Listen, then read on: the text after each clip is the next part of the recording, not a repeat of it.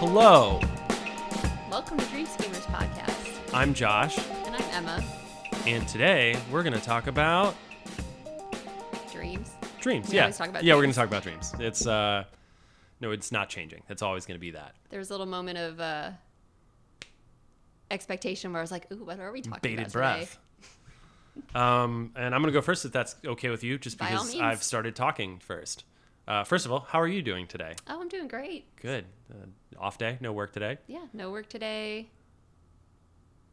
Haven't done any schoolwork yet, so my brain is fresh, and I'm Good. Ready to talk about dreams. So we'll waste your brain on our podcast before you go do schoolwork.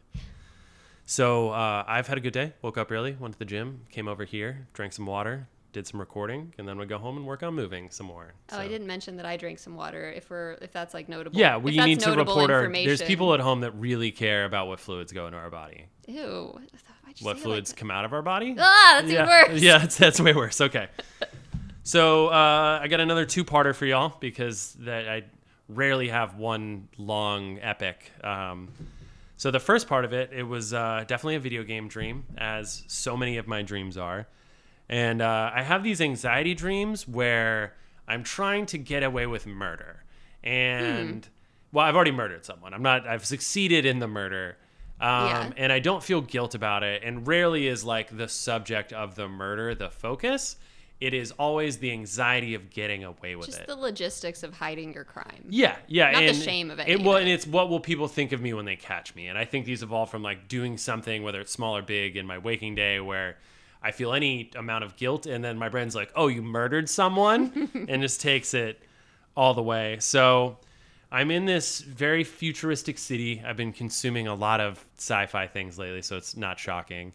And everything's neon and slick and chrome, and it actually kind of looks like the inside of a pinball machine in its oh. in its aesthetic. So I uh, I get out of whatever building I committed this crime in, and I get into... a round vehicle, and I start to pinball around this world. Okay, so, so it's a sphere. You're inside of a it's pinball. It's like a spherical car type thing. Is it thing. Chrome? Uh, like it was pinball? Red, and it kind of looked like a prize bubble from uh, a twenty-five cent coin machine. Oh, okay. Yeah, capsule it looked like toy. One of those, a capsule toy. Anyways, so I get in this capsule toy, and I start pinging around with the idea that I am trying to get away, but I have no control. And it's very sketchy and stressful because I know I want to get away, but I am not in control of my direction or location. Eventually, I end up in this um, kind of like a bathhouse. It is just an endless... It's almost like... It looks like a bathroom in like a country club or like a nice hotel or a I've nice gym. I've never been in one of those, so... It's way cleaner than your bathroom is, but there's more stalls and showers. And you walk in the door, but everything is white. There's no not white stuff. It's all porcelain, and it extends infinity. Hmm. And so I find myself running through this endless bathroom, um, getting lost, getting disoriented. And, and that was the end of that part of the dream. What happened to the body? Who knows? Maybe it was found in next week's episode. You just escaped from the scene. Yeah, maybe I die in this endless bathroom. Mm, let the punishment suit the crime. Yeah. I left my pinball car outside. Sometimes my notes are so funny. Yes, Grandpa is there, but he's in a different room and he's fine. One of my notes is just Muscovy duck, and I was like, I don't remember yeah, what that yeah. was. So the next part of my dream, I'm at a party in a rundown apartment. I'm frequently at parties in my dreams. I miss parties. I like parties. I used to be kind of a party animal. Party guy. So it, it appears in my dreams a lot. Um, I'm there with my brother. Uh, which is nice because we're pretty close and we're hanging out. And then all of a sudden he leaves with some girl, as I wrote. So clearly I didn't like her very much. And mm-hmm. I was bummed that my brother was leaving the party. And I'm stuck at the party because he was my oh. ride. Yeah. And I don't think I liked this party very much, especially because it started to rain. And it was ice cold and it came straight through the ceiling of the apartment that we were in. Um, yeah, destroying everything. Everything just instantly became gross and mildewy. People were bummed out. Uh, my cat was there, my boy cat, John no, Ralphio. Did you shield him from the I, I think rain? I tried. My cats show up in my dreams all the time, and usually they're like a thing I'm trying to protect. My grandpa was there. Um, he was in the other room, and I have in my notes that he was fine, so I guess he either didn't mind the rain or in that room the rain wasn't getting through. Um, after the rain stopped, I became friends with the people that were hosting the party, which is very like me in real life.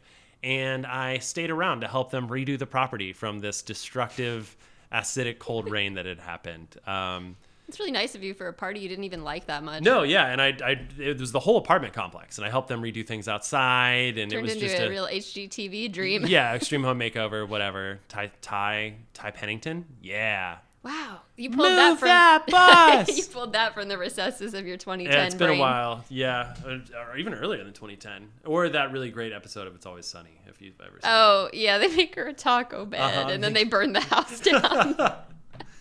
The Juarez family. Your lives are going to change forever. All right. So that's that's that dream. And uh, it was a good one. I, I was glad I ended on a positive note, because I think if I woke up from that murder anxiety dream, I'd be a little bummed out. Hmm. Dying in an endless bathroom. Endless bathroom. Of, yeah. So what you got?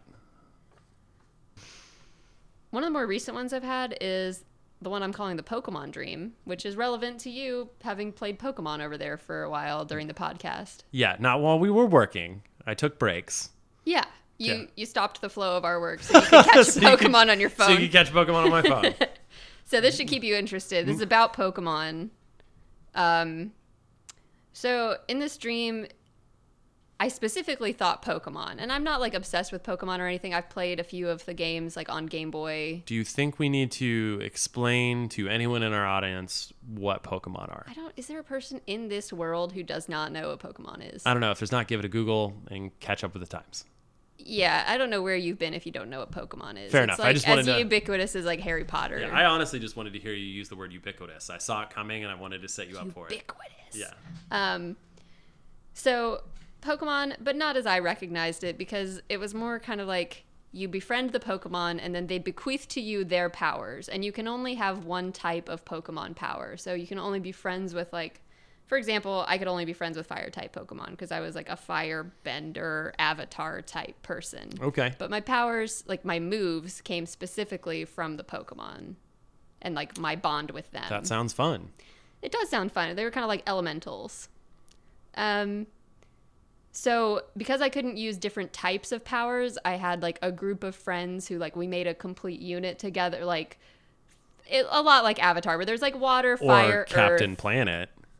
Uh, or Captain Planet, sure, but I'm more familiar with the Avatar verse, okay. So I'm gonna stick with that idiom. Um, so I was the fire user. Um, I had a group of friends who all looked like the Pokemon trainers from the games. You know, little anime people, yeah. kids. Um, so we go to this theater where all of the Pokemon people are gathering for like a convention slash presentation from a corporation, because in the games there's a lot of like corporations that are central figures of the games, and they're usually evil or something. Yeah, not not to be trusted. They're usually evil or developing some like MacGuffin for that game specifically. And this time it was kind of like mega evolutions of Pokemon, like super-powered Pokemon. Yeah.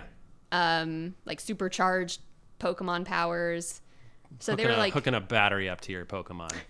Car battery. Yeah, giving them like a special stone that makes them like Hulk out. Yeah. Steroids for Pokemon. Um, I think that was... Wasn't that the plot of like that first Pokemon movie too? It was like they were making mega versions of... The first Pokemon movie evil dealt versions. with Mewtwo. Mewtwo, not Mewtwo. Bono. Bono made a special guest appearance in that Pokemon movie. Gotta love your Pokemon, guys. It's my Bono impression.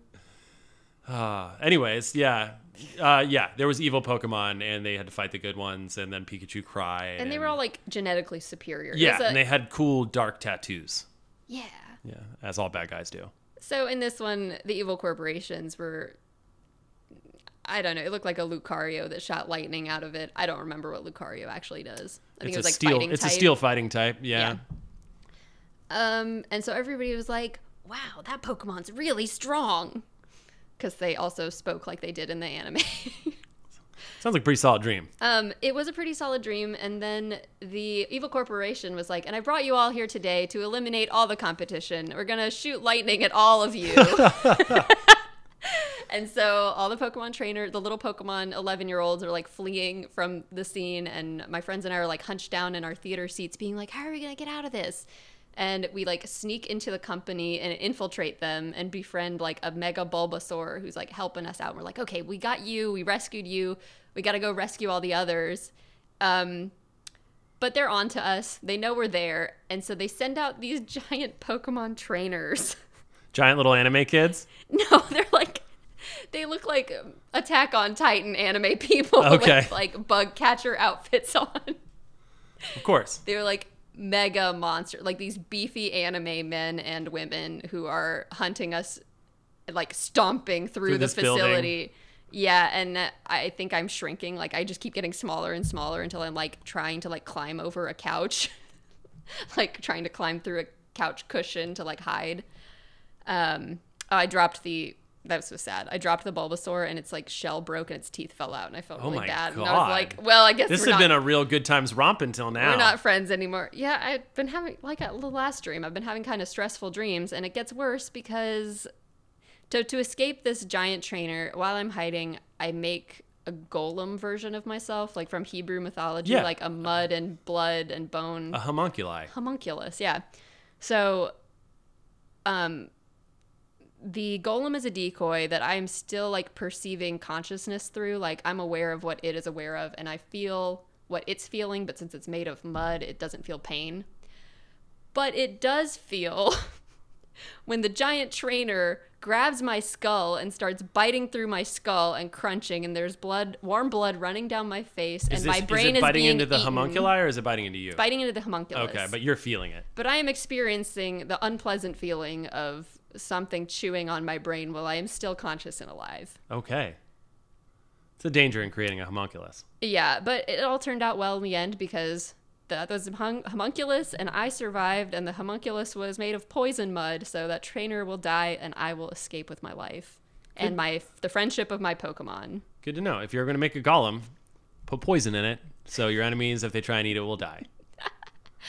It took a dark turn from a lighthearted romp. Yeah, I was for a second, I was going to say, you get dream of the day, because that sounds like a good time, and then it turned kind of dark. Although I am, I don't want to say obsessed, but I am passionate about... Uh, Jewish mythology, especially involving golems, because they are super dope. Cool. Yeah. Cool mud protector people. I've thought about getting a golem tattoo for a while. Wow. I want I want to see what that would look like. It's just the Hebrew word for golem. Oh. Okay. Yeah, yeah. Nothing more complicated than that. Um, yeah, so that was my dream of the week. Let's go to take a break. And when we come back, we'll have our interviewer. We're interviewers. They'll be the interviewees. Yeah, we'll have an interviewee. Goodbye.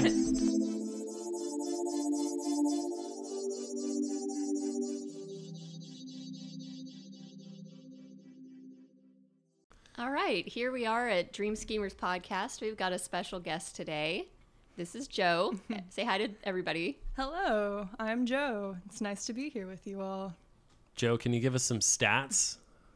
Whatever you want, age, hobbies, pets. So I am twenty-six, right? Yes, I'm twenty-six. I'm twenty-six and a half.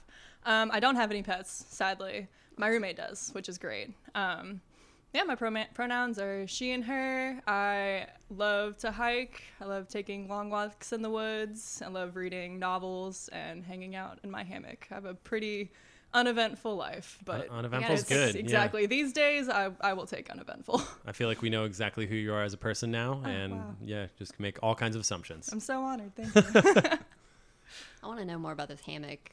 It's a, I have a hammock stand. It's way too big for our yard, but it works. Um, I bought it at the beginning of quarantine nice. because I was like, if the parks are closed, I am not going to stop hammocking. And it's my favorite reading spot. So it's a good excuse to just hey, relax. Way to, and... way to follow your dreams. Oh, thank you so much. You ever take naps in that hammock? Oh, absolutely. I do. Even if they're unprompted naps, naps always end up happening. Sounds nice. It's been a while since I've been on a hammock. We should make a hammock podcast after we're done with this dream Ooh. podcast. Would love to be on that as well. Recording equipment might be difficult, but I bet we could figure it out. Yeah, absolutely. Oh, I didn't think we'd be on hammocks for it. We'd just like talk about hammocks. Talk about hammocks, People hammock quality. People want to be where the action is. We've got to be in the hammocks talking about hammocks. I want to be where the hammocks are. Every day of my life. Yeah. All right, let's do what we came here to do today, and that is talk about dreams. Let's do it. So, Joe. Yes. you have dreams. I do, thankfully. Not just aspirations, but visions that haunt you during your sleeping hours. I have those too. Okay. I, yeah, dreaming has always been something that's been a very fun part of my life and something that I've been trying to understand for years. I was a psychology major. I have a bachelor's in psychology. Ooh. And dreaming was a big reason that, thank you, it was a big reason that I got into that. They were always just very, very interesting to me, the, the curiosity of it. And they always just seemed kind of mystical to me. Um, I didn't analyze my dreams earlier in life, but now thinking about some of the dreams that I still remember from those periods, I feel like maybe I should have. um, so it just kind of, it makes me want to be a little bit more intentional with my day-to-day life. I have a dream journal um, on top of my regular big, big journal. Fans of the dream yeah, journals. I've noticed. Yeah. I love it. Um, but yeah, I've, I've always just been fascinated by dreams and listening to other people's dreams. My friends probably get annoyed with me sometimes because when they start to talk about their dreams, I just like will push it along until they pretty much have to shut me up about it. Hey, we, don't we know what that's yeah. like? Yeah. We um, did it so much we had to start a whole show about it. And yeah, and we're it. here to do that to you today. I'm super happy to be do here you, with you all. So you have more of like a formal education about dream analysis than we do. Not, I would, I didn't take a class on dreaming or anything, unfortunately. Um, they didn't offer anything like that. Trust me, I, I looked, but it was mostly, um, classes that dove into like the symbology of the brain and understanding like self um self-interpretation a little bit more, which touched on dreaming, but nothing no, no core core classes on dreaming, unfortunately. But it was just always something I was always curious about, how the brain interpreted our thoughts differently individually. I think the individualism that comes out of dreaming is super neat, and how everybody has something different to contribute. Um, so I I went with psychology for, for many reasons, but unfortunately the, the formality of it was lacking. What kinds of things have you discovered about your own dreams then, if you've been interpreting your dreams lately? I like to um, hook on to themes whenever I'm interpreting my dreams. Um, So I think that something that's helped me out a lot in journaling is seeing the commonalities that keep coming up, um, which is something that I think all of the research from psychology helped me kind of hook onto a little bit more, and understanding um, the technical aspects of it, and just kind of keeping up with myself in that way. Um, and keeping like notes sometimes. I don't interpret every dream that I have. I don't analyze uh, very much. As, at least it was kind of something I got into in the past, but I kind of just like to let it flow a little bit more now. I think I was looking too far into it at one yeah, point. Yeah, some which are just was, straight up messes. Exactly. yeah, yeah. So I think that can get a little bit muddy. I was trying to put pieces together to a puzzle that wasn't really the wasn't image that I was thinking. Yeah, exactly. So, um, I think interpreting dreams is something that I'm still kind of learning, and something that I'm still understanding for myself, because I think I, whenever I got into it, it was like way too concentrated, and now I think I've kind of been a little bit diluted with it. So hmm. it's still a process, yeah. Well, and the the best person, really, probably the only person you could ever practice true dream interpretation on is yourself, because exactly. of that individual and subjective nature. Yeah. Because like, I might be having a teeth falling out dream and having a great time. Oh man, and aren't those the best? Yeah, man. like like get get rid of all these teeth, all guns. Yeah, and for someone else, that's usually an anxiety dream. But yeah. again, it's that that symbology and that individuality to mm-hmm. the things that we dream about. I think the connectivity between humans by dreaming is super super fascinating. Yeah. Just the, what do you mean by connectivity? I think uh, just common dreams, like people having their teeth falling out, and. Um, I've gotten lost a lot in my dreams, and I've talked to a lot of people who have said that they've, I've actually had recurring dreams where I was being lost in the same neighborhood. Yeah. For, I get lost in suburbs really? too. Yeah. yeah that's, so I think that's definitely a suburban childhood thing. Okay, cool. Yeah. yeah. So just things like that. I think it's a really cool way to relate to people and learn about people, and also kind of like have a better understanding of yourself, because maybe you're having a conversation with someone about their dreams and you're like, oh, I, I never thought of it that way, which is just, it's just yeah. always been so cool to me. Do you find that, you mentioned neighborhoods, and this is a thing for me, do you find that you have more, it, when, with recurring themes and stuff like that, do you think you have more repeating locations or people or themes? What do you think you have repeating the most? Because for me, it's definitely locations. Location is for me, definitely. Yeah, yeah. I uh, I didn't notice it until I started, I started dream journaling about two years ago, so who knows how long it's been a thing, but I've noticed in going back through some of my entries that I have a lot of dreams at amusement parks. Interesting. Oh. Yeah, at theme parks. And I've I spent, never been I spent in a really dream. In a dream. I've been in real life. It's like, Josh, you have to go. Cut the podcast right now. There's this right thing now. called roller coasters, yeah. Josh. Um, so I don't know where that comes from. It's something that's come up probably a dozen times since I've been journaling, that I just start, well, I'll just be, I'll just, I'll start the dream at an amusement park, and I'll be with my friends or I'll be with family, and I'm either in line or I, I'm completely at a place that I've never seen before. I'm not sure what the amusement park brings. I'm not sure if it's a, I have a thing with crowds too. I've mm. noticed crowds in my dreams, um, being around like strangers, even in comfortable places, like people, like random people coming into my house, very like Mother energy. If you all have seen the movie Mother, um, it's great. No, Jennifer Lawrence, it, yeah. allegorical. Who made it? Who directed oh. it? Uh, Darren Aronofsky. No spoilers. Yeah, yeah, no, we're I, not talking I, about that's it. That's the one where it's like the house is falling apart and she's like, please, mm-hmm. like the sink is not attached yes. to the wall or something. Yes. She keeps saying that. Yeah. So I'm not sure if that stems from anxiety with people coming into the houses, but I've had so many dreams of just being around so many strangers. I also go to a lot of music festivals, so it might just be my brain being comfortable in crowds, or maybe, I don't know, that I have social anxiety yeah, and, you don't like and my crowds. Brain is yeah. not comfortable in get us crowds. Out of here yeah exactly um I also am curious if it's because I spent so much time in theme parks whenever I was growing up, so I think like maybe, you know, in Inception they talk about like dream architects. I think that maybe my brain was unconsciously making a map, and it's just like amusement parks are just kind of where my dreams tend to go back to sometimes. Yeah, it's weird. Yeah, I'm always in my grandparents' houses. Really? That's or so my parents' houses. I've never had a dream in this house that I've lived in for five years that like is my house. Like, yeah. And when I realized that, I tried to dream of, or like I've been talking about, I'm never in my own house. Why am I not in my own house? And then I had a dream where I was in, quote, my house, and it was nowhere that I've ever recognized. And I'm like, okay, I guess oh. this is just like a blank space that I can't get into. In you a haven't dream. Lived here long enough. It hasn't recessed deep enough into your subconscious yet. Yet I guess yeah, this is just where I live. This ten, isn't my ten home. Years from now. Yeah. How strange. Like your brain's trying to make up a place where you live when it's not, like you're just like, I just want to dream in my house, and your brain's like, no, we're gonna put you here instead. I don't oh. dream of my current house either. Yeah, I dream of a lot of houses I've lived in, a lot of my childhood home, my grandma's house as well, but like exaggerated crazy so who's the guy Escher Escherian uh architecture going on in them always. It's nice. Interesting. I would so, love to be in my parent, my grandparents' house in my dreams. Are amusement parks like where you said you're not sure whether it's like where you feel safe or where you just like are I've, used to being while you're asleep? I feel comfortable at amusement parks because I've been to so many. Like I love thrill rides. I love roller coasters. Um, the fact I I don't want to bring up anxiety. Like I, I have anxiety at theme parks. It's just like the crowd, the recurring crowd theme, kind of gives me that like okay maybe maybe that's what's going on actually, but. Um, yeah, I think it's just a it's a comfort thing for me, maybe, or just somewhere where I'm um, like being comfortable or just familiar. Um, and it's always just fun. Like sometimes dreams can be really scary, but also they can be really fun. So like if I'm riding a roller coaster instead of being chased by a zombie, I'll take it. Have you had a fun dream lately that you want to describe for us? Uh, sadly, no, I have not. All of my dreams have been very intense lately. Ooh. Um, very. Um, How do I describe it? I've noticed since I've been reading through my entries over the last, probably through this year, that my uh, stress and anxiety has been manifesting through my dreams in very big ways sometimes, but most of the time it's something very small. Like the other day I had a dream that my inhaler was on zero.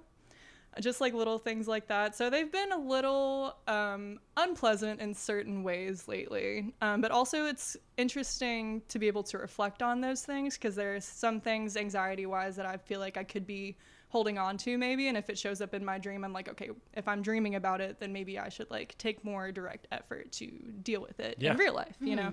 Um, so pleasant dreams, unfortunately, not so much to report. I've had uh, some really crazy nightmares lately, actually. Oh, yeah, me too. Yeah. Me too. It's been Nightmare Sucks for City. You guys. You never have nightmares, do you, Josh? I don't have nightmares very often. Oh, um, good. Yeah, like maybe once every few months, and they generally are like short, I wake up yelling, kind of... brief, I'm attacked by something, ah, and then I wake up. But no, rarely, even when I'm having what, when I tell someone about it, they're like, that sounds scary. I'm like, yeah, but it was cool and it was weird. And like, I love that for you. Like, like, yeah, someone was trying to murder me, but you should have seen what they were wearing. And I was fine. I knew I was dreaming. Yeah.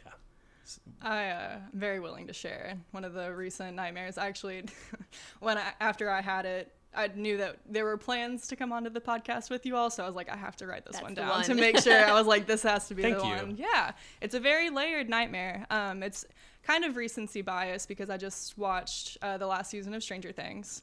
So the villain in Stranger Things, I think, is what guided the nightmare.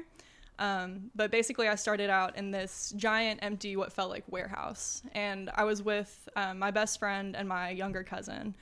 And we, I remember earlier in the dream hearing people have conversations about a figure or like a demon type villain that was um, entering people's dreams and uh, impersonating people who were close to whoever was having the dream so they could get close to them, manipulate them, and then do whatever they needed to do after that. I don't think it ever really got that far in the dream.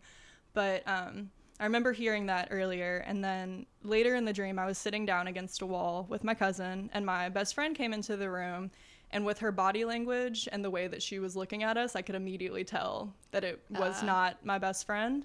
Um, so I was immediately terrified. To give you some imagery, she kind of walked like uh like Crooked Man from The Conjuring two, if you all have seen yeah, I, that I've seen so The Conjuring two. Gyrating, yeah um, kind of like uh the guy from the first Men in Black when he has the yes buff. Yeah. precisely sugar yeah more sugar and water. The, the limbs yeah. are kind of flailing yeah. all about jerky yeah exactly like, like a human puppet kind of yes oh that's the perfect way to describe spooky. it spooky it was terrifying yeah that's awful yeah, that's um, why they use it in horror movies. It's gross. It works. Yeah. Hey, horror movie writers, here's yeah. a tip. Um, so yeah, she started to make her way towards us, and we were just screaming at the top of our lungs the entire time because I had no idea what was going on. And then the next thing I knew, I opened my eyes in real life in my bedroom, and I was in bed, and she, so this kind of turns into like a lucid dream a little bit because I know, I know for a fact my eyes were open in, in actual time. And she's staring at me from my doorway. She's just, she's just look. She's staring right there, and she's looking directly at me. So I, I shake my head, and I try to shake it off, and I close my eyes really hard, and I open them again, and I, she's not there anymore, but she is on top of my dresser, on top of my record player. She's five eleven. She's like perching so there? Yeah, so there's no way, like, physically that she would be able to do it, but the way that her body was contorted, she was... It's kind of creeping me it's, out. I'm sorry. Yeah. It's very Conjuring, the yeah. first one. It's scary. It was yeah. really scary, and this does not... Like, I really don't have nightmares that frequently, so this this really shook me. Um, but my eyes were open and I was looking at, and we have, uh, we had something on top of our record player. So what was really there, my brain was playing tricks on me and it made it look like it was her. So they would be open and I would see her and she's still giving me direct eye contact. She's looking right at me. Oh my gosh. Yeah, it was not fun. So then I kept blinking and trying to focus. Um, and I would open them again and she would be gone. And then I would open them again and she would be there, but in a different position, still staring directly at me. And I could feel myself tossing and turning, trying to wake up, but I think I had sleep paralysis. Oh, so it's like a little touch of the sleep yeah. parries. Yeah. That sounds so lovely. It's not. Yeah, it's not, it's not scary if you no, call it a sleep parry. Sure isn't. Um, But, oh yeah, I, so I couldn't move. I couldn't do anything. And she's just like, every time I blinked, she was kind of in a different position, just staring at me. And then I actually woke up. Um, and I talked to my partner after he woke up. And I asked him if he felt me tossing and turning at all. And he said that he was in such a deep sleep that he it could have happened and he didn't know. But that's the wildest dream that I've had in the last it's like probably month. The roommate month. Came in and danced on their record player for a little bit, but it I didn't was, think anything of it. It was not a good time. That sucks, I'd, man. I've been thinking about it a lot since it happened, and I'm not trying to, like, dissect it or trying to understand, like, interpret anything. I think it was just, like, scare- the season of Stranger Things was mm-hmm. really creepy, and uh, I think my brain was having a little bit of fun with that. Has um, that made it weird to, like, see her in your house in yes. real life? And you're like, ah. Yes. No. Whenever whenever I told her about it, I gave her a warning. Like, I have something to tell you. I hope you don't think that this is me thinking any differently of you. You're but like, I, I need to break my lease yeah. because I can't live with you anymore. Oh, man. Just don't come in my room for a while. And it freaked her out, too. Yeah. Like, just imagining her being it in that. Freaked me out. Yeah. I'm sorry to scare you all, but, like, that's just. Yeah, I have that's several. That's kind of what we've been working with lately. We've talked about the hypothesis where your dreams are helping you deal with potential traumas. Yeah. And it's funny to think that your brain, your like your dumb lizard brain was watching Stranger Things yeah. and was like, well, someday we might have to get ready for some creepy dream monster who's going to take over our friends, and was running you through this hypothetical drill in your brain. Or just, like, what would we do in that scenario? Yeah, just to yeah. keep you ready. And apparently yeah. you just lay on the bed as a victim. Can but, never be too safe, I guess. Yeah. But would not want to do it again. Zero out of ten experience. Yeah. But like the way you became lucid and you were like, I am awake, and that you're was, like, and that's not real. I know that's not real, and trying to like shut it out. That like, was the craziest that's part. That's impressive yeah. that you weren't just like overwhelmed with panic because yeah. the visualization that you described sounds awful. You're it, a dream warrior. Yeah, I don't know. I've I've lucid dreamt in the past, um, so I think maybe it gave me a little bit of a sense of calm. It was not on purpose. But um, I think it kind of made me a little bit more familiar with it, so I wasn't as terrified. But I think I was just really trying to understand how I was still seeing her. Like, my, my brain was still in dream mode, even though I knew for a fact that my eyes were physically open, which I don't think that's ever happened to me before. Not that I can recall. If it has, it was in a distant past. But I just thought that was so interesting. My dreams, like I said, they haven't been the most pleasant thing lately, but that's definitely the most terrifying nightmare I've had in the last, I would say, couple of years. Yeah, that's rough. The brain's so weird. It can just like generate images for you. Yeah. It's like a deep learning machine in your mm-hmm. brain. We'll talk about that more later. Yeah, does that come up this episode? Yeah. Look at that. Um, I did want to retcon earlier when I said I don't have nightmares that often. Sometimes, I would say more frequently than I have scary nightmares, I have like sad nightmares where like I'll wake up and be like bummed, or I'll like feel like experienced a betrayed, loss. Or I feel like a loss. And I would, I'd put that in the nightmare category because it's definitely not in like the fun dream. Oh, it's category. Unpleasant. Yeah, for yeah, sure. Yeah, and you, that's a real emotion. You feel it just as real as you feel the fear, definitely. Which is maybe my brain preparing me for some kind of loss. Hopefully not. Hopefully not. I've just, you the know, loss of our ad sponsorship. It's coming soon. Yeah, I can feel it. we need re- we need to record those ads soon. Have you been dreaming since you were a child? Like, do you recall like a lot of your dreams like from childhood, like, or? I thankfully have. I feel very fortunate that I've been able to remember my dreams throughout my life. I know a lot of people who have never been able to recall any of their dreams, or very select few. So I've always felt very fortunate in that. Um, but yeah, I've I've been I was a very active dreamer as a kid. I think it kind of allowed my imagination to run a little bit more wild than it maybe should have at times. Um, but I was a very vivid dreamer. Like, through adolescence, I was constantly going to school with my friends saying like, oh, remember that conversation we had? And they were like, that never happened. Oh, kind of yeah. blending of like real life and mm-hmm. dream life. It got a little disorienting for a bit, I'm yeah. not gonna lie, but it was also really cool. I felt very fortunate that I was kind of living a second life in my sleep. Like, yeah. you spend so much time asleep, so it's really cool if you can kind of make something out of it. And has your dreams changed in any noticeable way over your lifetime? Like, definitely what I mentioned earlier, just the the stress, and that that's been a recent thing that's come up. I think that just comes with being an adult. Whenever I was younger, my dreams were all over the place. I listened to some of the dreams that you all talk about in your intro. Like, some of the dreams that you say, I'm like, I remember that. Like, just crazy characters and like monsters or whatever. You know, it was my my imagination, my brain used to create a lot more off the wall images than it does now. I think my dreams are much more realistic now, hmm. um, which isn't a bad thing either. Um, I think it's I can use it for my benefit most of the time. Like, dream journaling, I do a lot of reflection there. I kind of use it as therapy sometimes. Like, it's a really good way for me to kind of like turn in and see what how the gears are turning when I'm not actively turning them myself. Oh, so they yeah. definitely Great they expression. definitely changed. Yeah. Oh, thank you. They've definitely changed, um, but I wouldn't say they've changed for the worse or for the better. They've just kind of adapted as as my life has adapted to situations. Cool. Wonderful. Thank great you. Answer to oh, a great question. Thanks Emma. So much. Oh, thank you. Thank you for asking. Two things you said that I really enjoy. One is that I I love having an imagination. I think it's like, it's it's a thing that if you stop feeding it, it stops like reciprocating. Yeah. And like you said earlier, dreams are excellent fuel for that. Yeah, definitely. And, and I really love that. And dreams are therapeutic, yeah. especially if you pay attention to them. Yes, for sure. And it can be as deep as like overcoming trauma, and as simple as, I dreamt about muffins and I went out and bought muffins yeah. the next day. And I was deep, You're still thinking about those muffins. Deeply, you mentioned that several podcasts was, ago. Yeah. Okay. I can. I could, I bought a Game Boy based on a dream. Have I talked about that one yet? Did the muffins come to you in a dream, Josh? Yeah. Every Is that time. Why you ate them today? Every time that I have dreamt about something, and then if it was feasible, immediately went and purchased it. It's like one of the most memorable, satisfying things, because it's it's a subconscious want that yeah. you are like. So keyed into. You're yes. like, I can make this dream come true. Yeah, I mean, money. I can't always fly or travel through time, but I can buy some Kroger muffins. Yes.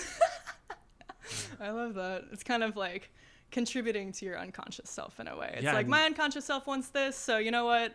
We're going to present tit it. Tit for tat. Maybe All that's right. why I don't have any nightmares, because I feed my subconscious muffins. Oh, man, I love that. I'm going to start trying that. I really like how you're talking about using your dreams to check in with yourself, mm-hmm. like measure your internal state based on what your dreams are telling you. Yes. I think that's so cool. Thank and like you.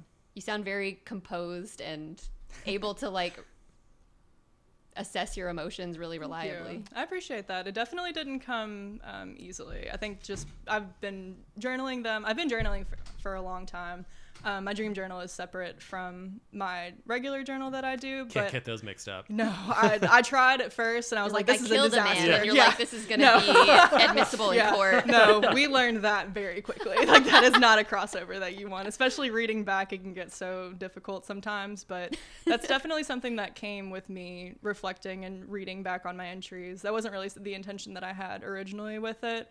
But um like you said, like kind of going through trauma and understanding that further through dreams, that's definitely something that I've experienced. I've relived a funeral in one of my dreams Aww. before, and it was terrible.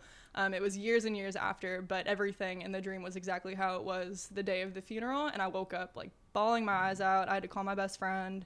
I can still, like, that was that happened five years ago, and I can still like imagine the dream and how similar it was to the funeral, uh, but after I got over the upheaval of emotions and the stress that came along with it, I was able to see how the dream really served me and my like mental space and understanding things that I may have been holding on to from that period. Um, so it was definitely for the better, even though it, at first it was it was really hard. It was a really hard thing. Rip off the old Band-Aid. Yeah. But I never, I mean, I never would have come to those conclusions had it not been for the dream, you know. So I'm, I'm really thankful for it. Thanks, dreams. Thank you. Wow. Yeah, you really serve sometimes. Thanks, Joe's dreams. Yeah. Serving really doing dreams. Doing some work out here. What did you say? Did you say serving dreams? Yes, it's serving serve, up serve, dreams. Serving up some dreams. Yeah, no, I love I love dreams for that. I think it's like a really cool way to understand what's going on with you. Um, if that's how you use it, that's not how everybody uses it. Yeah. That's not how you have to do it. But and don't I think feel that's... bad if you don't have access to it. Exactly. Yeah, it's definitely a privilege. Um, I'm glad that my brain has worked out this way for me, though. I think it's done a lot for my emotional capacity and just like understanding how I feel about certain things, my relationships, and just the things that I've been through. A lot of that comes back up in my dreams, yeah. which is strange sometimes. It's good to demonstrate what you value, too. Yeah, yeah. definitely.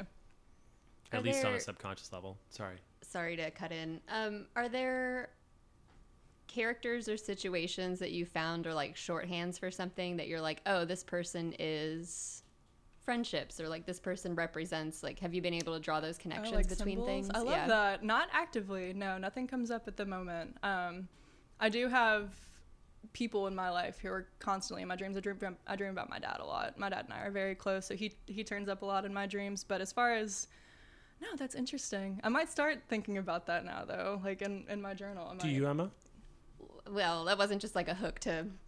Talk about, about it. I'd like to talk about my like be, symbols now. I'd like now. to be interviewed now. Interesting, but. Um, that sucks. No, it's just something I've noticed recently since starting the podcast. Uh, I've been paying a lot more attention to dreams and journaling more frequently. And I've noticed that, like, um, like the example I gave, like, there are people that show up that represent more than, like, what they are in real life.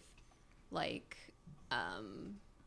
friends that I don't talk to anymore, or mm-hmm. like betrayals and stuff. Like, interesting.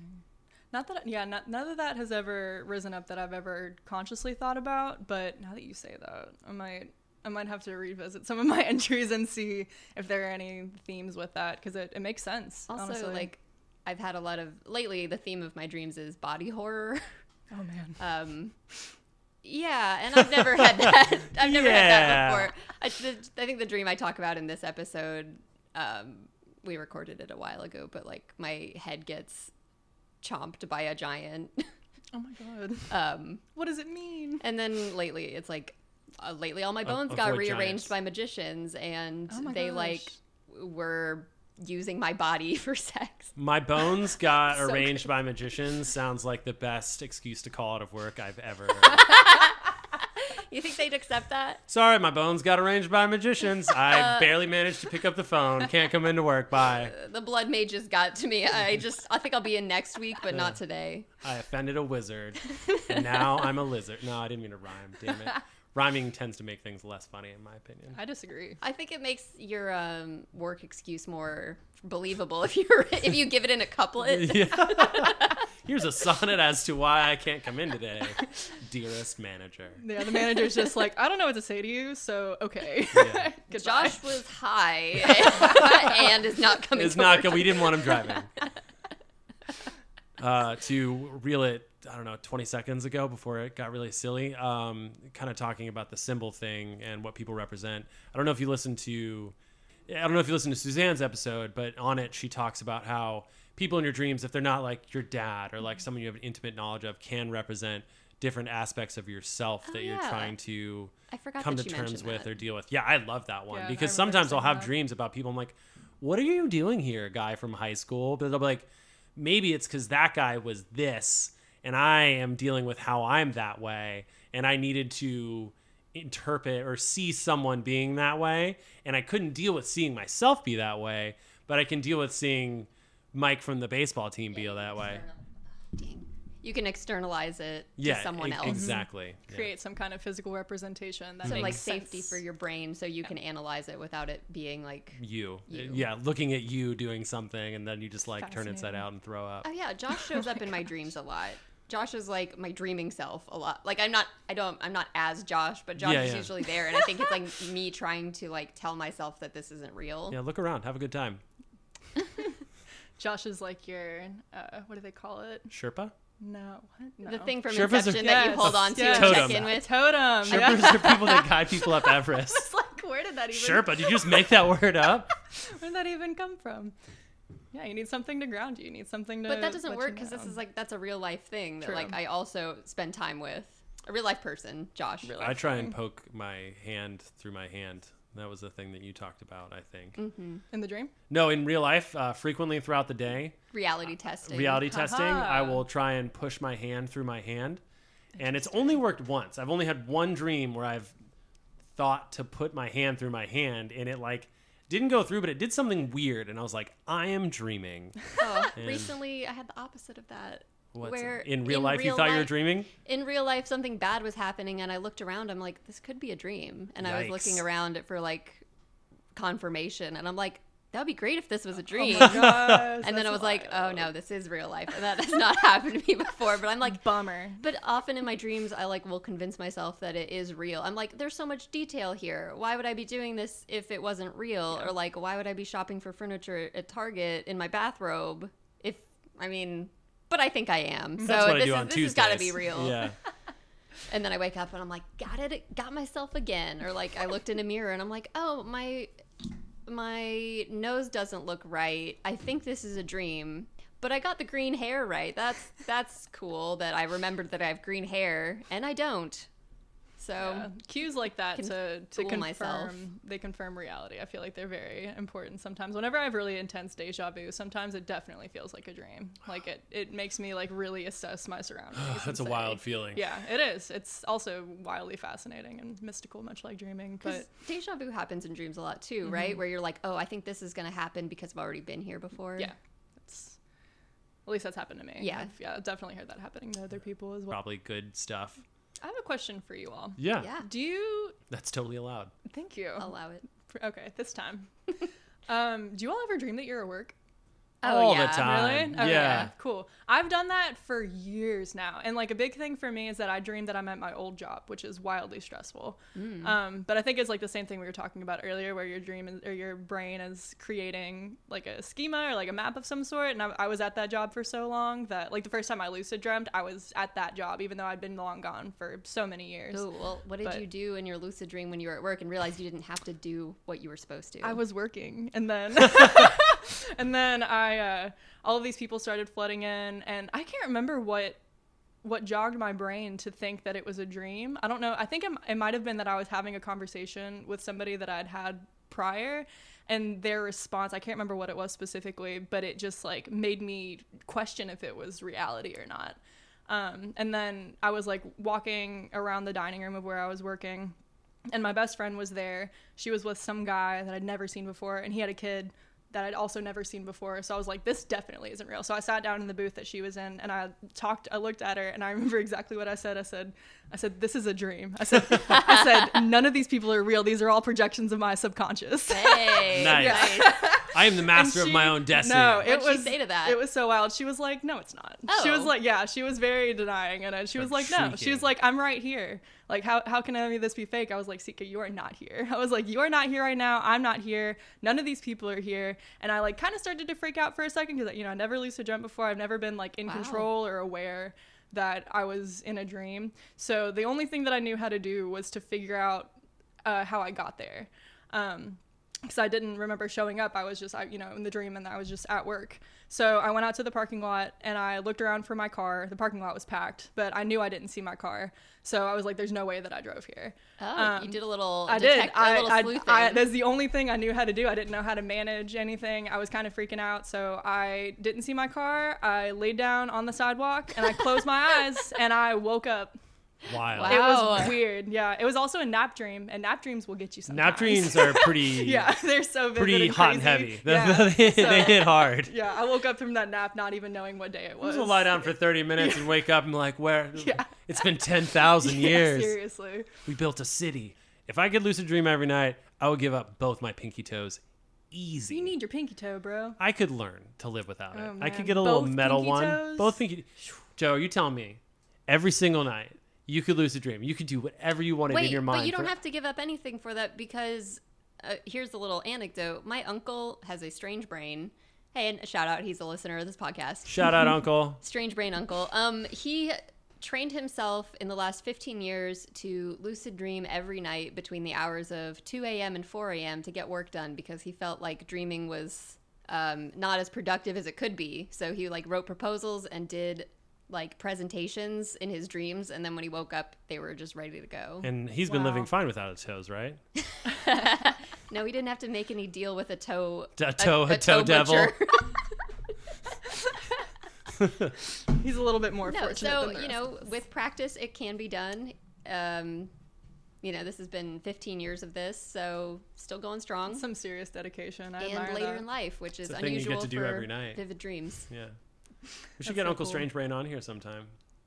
We'll call him Uncle Brian from now, because Uncle Strange Brain sounds a lot like a I Doctor think Uncle Strange. Strange Brain sounds cool as shit. Uncle Strange or Brain, new sounds, band name, call it. It sounds like a nice term for mental illness from like the Victorian era. Like, oh, he has strange brain. Just like he has a very analytical brain. I'm impressed yeah. with anybody who knows what time it is when they're sleeping. He says he can take time naps too. Like he'll say he doesn't set alarms. He says, I'm going to wake up in twenty minutes, and he does. That's incredible. That is. I'm flabbergasted by that. So That's I want to so learn cool. that skill, too. The flabbers yeah. are gasted. Truly. Gast your flabbers, everyone. Gast your flabbers. My mind is boggled by that. oh, Gast your flabbers. Yep. Did we meet your expectations? Oh, absolutely. Okay. Exceeded, of course. I didn't really have any expectations, but this was... This was awesome. Super You're, wonderful. It was great talking to you. Thank yeah, you. You're one of our top five guests we've had. Oh, I'm so honored. Thank you. No, thank you for having me. I feel like I'm going to wake up in the middle of the night and be like, oh, I should have asked Joe about that. Yeah. By the way, top five guests we've ever had is going to become an, an increasingly great accolade the more people we have on. Right now, it's a silly thing I'm saying because we've only had five people, but I'm going to get myself once we're in the ribbon. twenties, hundreds, you're you're yeah. you're locked into yeah. the top five. We're going to send you like a, a commemorative plaque yes. like they do for trophy. YouTube subscribers. Dream Schemers top five. I'm gonna put that Great. next to my diploma. All right, that's gonna carry a lot of weight someday. Yes, Some absolutely. It already does for me personally. So lovely interviewing you. Ah. You've been a great guest Thank and you. also a very fun fan. I love talking to you about dreams and stuff. Dreams. Yeah. Thank you all so much. This yeah. is so great. I'm so Thanks happy for listening. to be here. Thanks for showing up. Now wake up, Joe. It's been a dream this whole time. Oh no, not again. You got to wake up from that nap and do this whole thing over again. I hope it's just as good. Gas your flabbers. All right, everyone. This has been a lovely interview with Joe. Yeah, Go it has. Gas your flabbers and then come back and listen to our dream museum.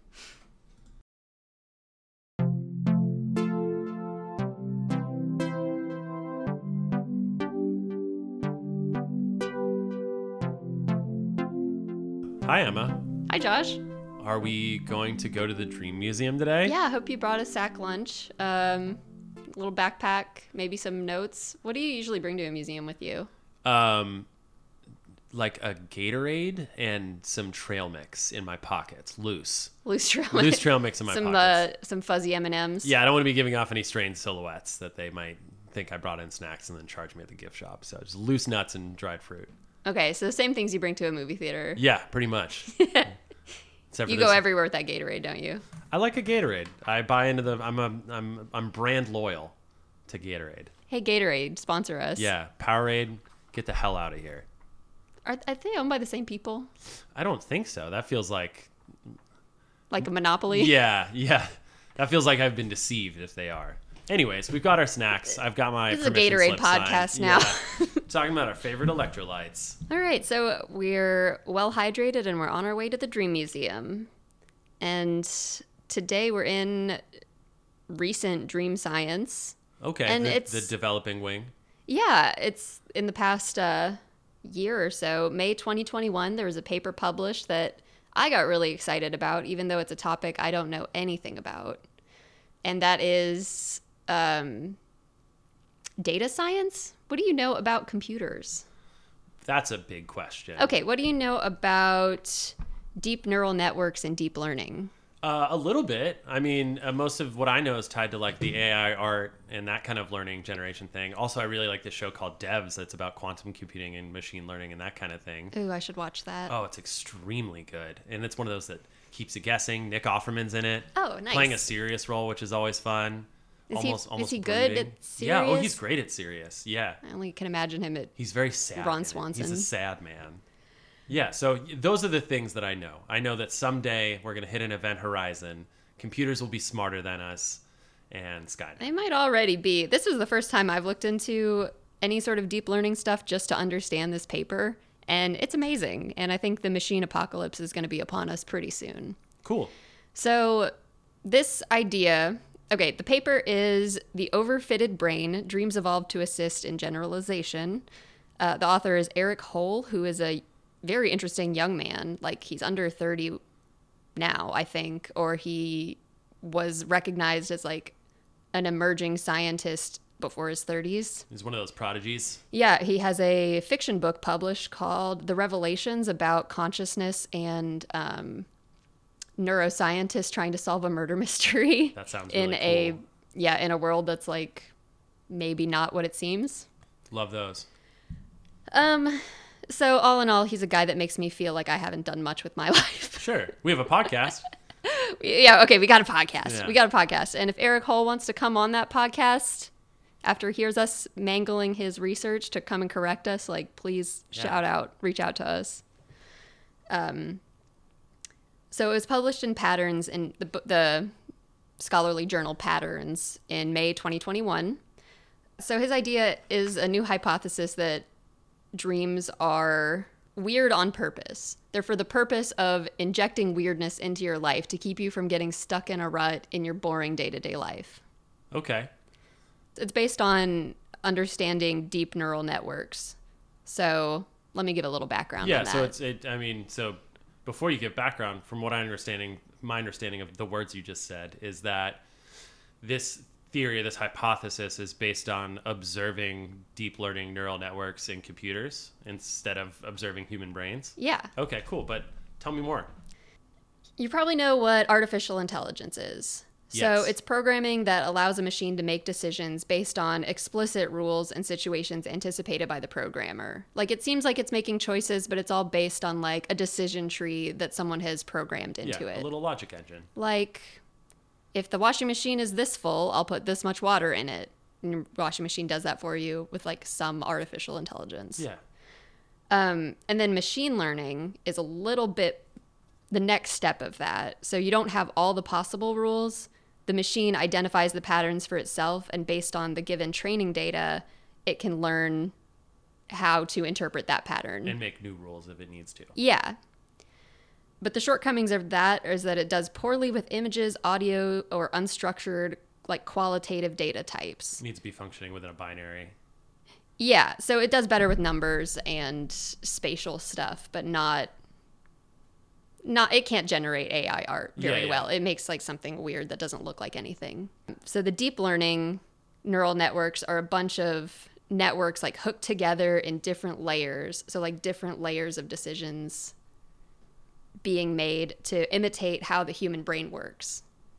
So that's only become possible recently with like technology advancing to the point where we can have that much computing power. Yeah, because that kind of thing would take either days or room-sized computers or whatever. Yeah, those big room-sized computers that like overheat and have literal like bugs in them messing up things. Mm.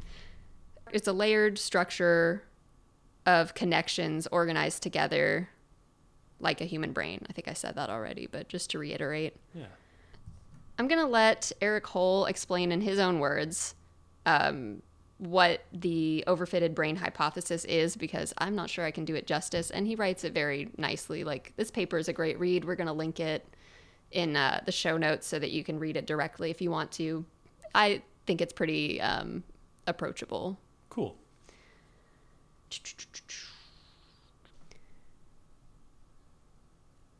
Okay. In order to offer forward a distinct theory of the purpose of dreams, this paper outlines the idea that the brains of animals are constantly in danger of overfitting, which is the lack of generalizability, generalizability that occurs in deep neural network when its learning is based too much on one particular data set, and that dreams help mitigate this ubiquitous issue. This is the overfitted brain hypothesis. Okay, so as far as the neural network relates to dreaming, it's known that there is a problem in neural networks called overfitting or overtraining, where the program is too heavily influenced by the training data, like the data they give it to teach it what to do with the actual stuff they want it to analyze. So it gets too focused on the training data and doesn't know how to incorporate stuff that's different. So it becomes overly specialized. Yeah, it becomes overly specialized, and to be useful, it needs to be more generalized and more flexible. That makes sense. But I can kind of see how in a human brain, if you spent your whole life studying only one thing, how your your ability to process other information and do other tasks could be limited. So that yeah, makes sense. When you got a hammer, everything looks like a nail. What a good quote. Yeah. Yeah. The way that they try to fix this is they do these things called... Um, noise in, noise injection, which is where they put garbage data into the training data. So it doesn't make sense, and it's nonsense. So kind of like dreams for the neural networks. Yeah, that's kind of where I'm getting to. There's also dropout, which is select or randomly removing pieces of the data, so it's an incomplete data set. Another thing that we're going to talk about with dreaming. Um, so you give the deep neural network corrupted data on purpose during learning to make it more flexible. And Erik Hoel is saying that just like the deep neural networks, dreams are what our brains are doing to keep us from getting too focused on the daily repeti- repetitive tasks of our normal lives and being able to adapt to different situations. Keeping your brain active and pliable, neuroplastic even. Neuroplastic, yeah. Good shout out back to our... other recent yeah, dream museum. And my old use of Lumosity. oh, does is he Lumosity still around? I'm sure it is, and I felt like it improved my memory more than it did anything else. But I've also heard that it encourages overfitting because you get used to doing the tests. Like you get better at it because you're better at performing those little games. Yeah, I mean that makes sense, and you're you need to make the games malfunction sometimes, or change the rules, or have pieces of the games be missing. Like, there was one where you memorize people's faces and their coffee orders or something, and they're the same people every single time.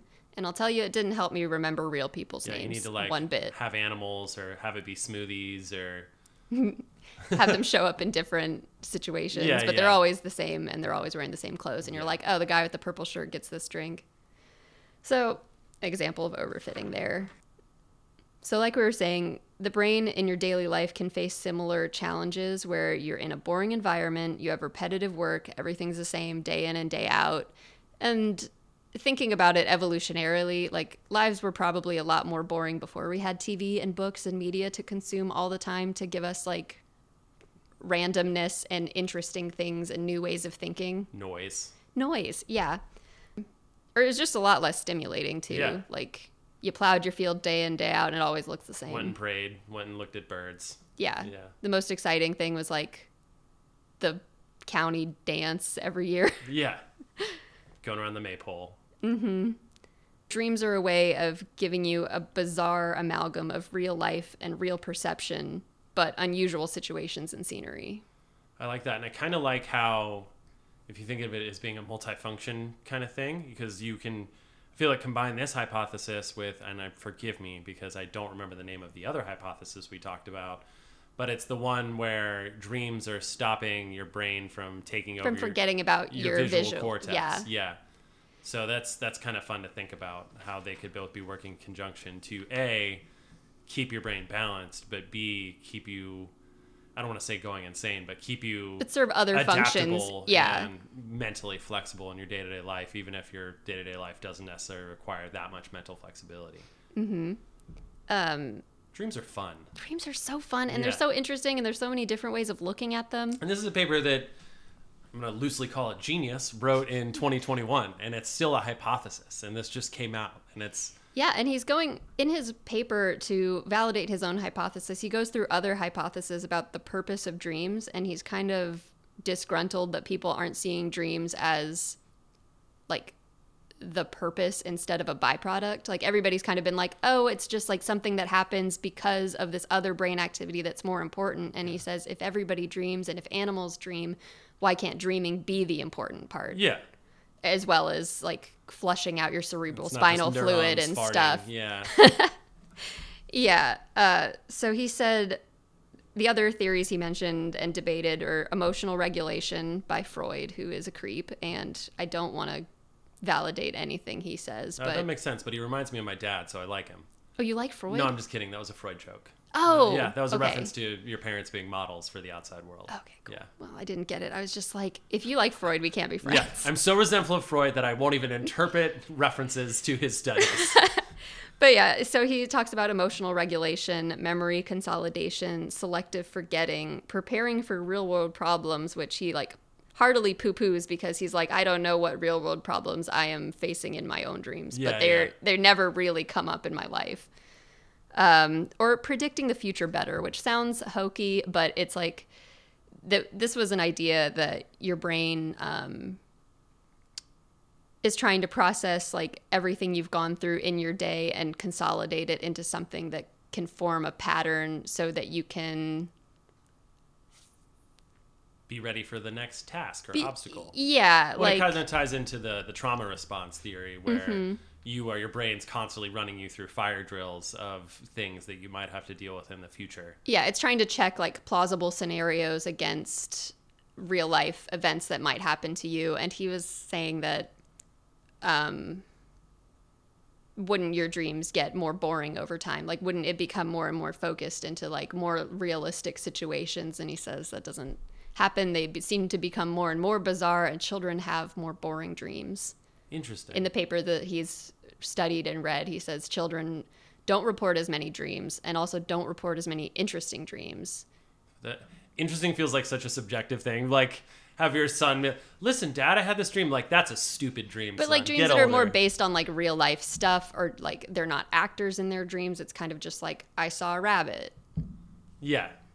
Or like, I was in my kitchen, and that was it. That's really interesting to think about too, because we've talked about how dreams have changed over time and how the amount of stimulus we get versus like how people used to dream in more of a third person, and we dream in a, f- a first person way now. It's interesting to think about how all these studies are based on old data, and the way we dream is going to keep changing and keep changing and keep changing. So that's weird too. Like, with so much media saturation, I wonder if that's what's making our dreams weird, because our brain is like, we got to get more random. Everything's coming at us from all different sides. Yeah. Like, we got to be prepared for, like, dragons and Lord of the Rings stuff to come at us. That's just what I've been or watching maybe lately. Your dream is, your brain is smart enough to know that that's just a screen. Or not to prepare, but or... I will say, I've talked to many people, and this doesn't happen to me that much, but people that consume media and then have nightmares very specifically related to that media. Like, they see a scary movie, and then that thing hunts them down in the movie, which is interesting. Okay, so I'm going to get back to Erik Hoel shortly, and then we can go, but... Let's get back to the Hoel. Let's get back to... Oh, and I didn't mention, he's a P H D. I didn't want to, like... Doctor Hoel, yeah. The reason he thinks that dreams are suited to minimizing overfitting is because of their sparseness. They typically have fewer details than your real-world sensations and perceptions, like... textures are less, there's less actual detail for you to see. So there's missing information from your dreams. Um, there's also fewer senses, like it's unusual to smell in your dreams. Yeah. I have smelled in my dreams before, but it is remarkably weird. Yeah, I don't think I can think of a time where I've smelled in a dream. Um, I, I had a dream that the um, the refrigerator smelled like rotten milk all through the place we work. Um, and everyone was like, yeah, it stinks. And I was like, is anyone going to clean it? And they're like, no. That sounds very tied to reality. And I was like, so the, the store reeks of rotten food. Can we fix that? And it's just like, eh, I don't feel like assigning anybody to do that. In this dream that you had, not in real not life. Not in real life, yeah. No. Our, um, the place we work smells great. Yeah, and soon it smells like cinnamon brooms. Yep, it's, it's that season. It's too close to reality. I'm probably going to have to edit that out. It smells like pumpkins. Yeah. Um. So the sparseness, they're hallucinatory.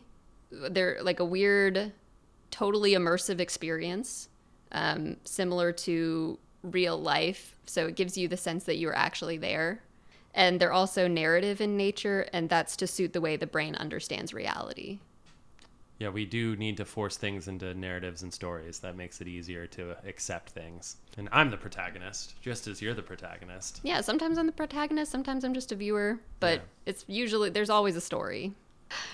Okay, so more support he had for his hypothesis was that you can reliably trigger dreams about real life by doing a, repre- a repetitive overtraining of a task, and a new task is best. So I wish I'd been a part of this study where they made you play Tetris for like eight hours straight. Okay. That sounds fun for me. So, and then they asked people to report on their dreams. And so their dreams were not exact replicas of playing Tetris, but Tetris was there in some way or another. Yeah. So that was the brain trying to back up on the overfitting. Yeah. Well, that makes sense because I've I it wasn't Tetris, but uh, back when I was in the military, I got to go take Arabic for three months at San Diego State, and for and it was it was a year's worth of Arabic in three months. So for eight hours a day, I spoke in Arabic, I listened to Arabic, and I started to dream in Arabic. So it's. Mm-hmm. Yeah, and there's very few times in my life where I've been doing the same thing for eight hours a day, but that was one of the few, and it definitely showed up big time. And did you feel like the dreaming made you better at Arabic? It made me feel more comfortable in it, yeah. And I've since, I'll have dreams where I speak in foreign languages that I haven't spoken in a while either, but yeah, that makes a lot of sense. This is my in my top hypotheses that we've talked about so far. You know, just to wrap this all up, he says that more... Um, research needs to be done about the synaptic changes that occur during dreams and after dreams, because it's really hard to like find a causal effect for synapses and like neural growth, because it's really hard to tell what the brain's doing in dreams most of the time. Yeah, that weird little fleshy electrical storm that's inside your skull is pretty hard to study and fascinating. Oh, oh, there was that reminds me there was you just one saw more a footnote thing. On the display that you got to talk about. There was one more thing related to that where he talks about children's brains changing how they dream, because as you get older, your dream, the areas that light up when you're dreaming, you can dream in places all over your brain, but the centers of activity become smaller and more focused as you get older. Huh, like okay. There's kind of like a dispersed storm across areas of your brain when you're a kid, but like they get more concentrated into certain brain locations as those synapses like get more specialized. Well, because well, when you're a child, the danger of overfitting is much smaller because everything because everything's is new, new all the time. Yeah. So you don't need that specialized lack of data or noise data. And everything seems random. Like you don't have a big model you established. Have thirty years of a baseline. Yeah. Fascinating. Yeah. I thought it was super fascinating. Might be one of this my favorite so exhibits cool. from, thank you, Doctor Hoel. Thank, yeah, thanks, Doctor Hoel. Also, he has a blog called Intrinsic Perspective where he talks about how A I is probably going to be the death of culture and society. Yeah, I mean, um, you can see it already. Many other topics. Yeah. He has a big, I read the article about A I art being like a scourge upon humanity's greatest achievements. Oh, oh that thing I actively participated in? That thing you, that thing you yeah, like. Yeah, yeah it's, you're part of the problem. Oh, I can see it. It's, it's incredible how it can already replicate, and I mean it, it is better at doing art than I am, so mm-hmm. How long until it's better at doing art than other people are? Yeah, is... he scornfully disdains you. Yeah, personally he says uh maybe he's not going to come on the show. He says it's like someone commissioning a work of art from an artist and saying, but I'm the real artist because I typed a sentence telling you what to do. Well, in that metaphor, the machine is the, the artist. Yeah, the machine is the artist, but it's but like a dumb the, randomness. Yeah, I would say it's completely derived off other art that it's gobbled up on the internet. Yeah. It's... All right. All well, right. Before we get in too much into A I, let's let's. I think my mom's waiting to pick us up out front. So. Oh, great. Yeah. Hope she brought snacks. Capri Sun and oranges, like a soccer game. Yay! All right. Bye, Away everyone. we go. Bye, everyone.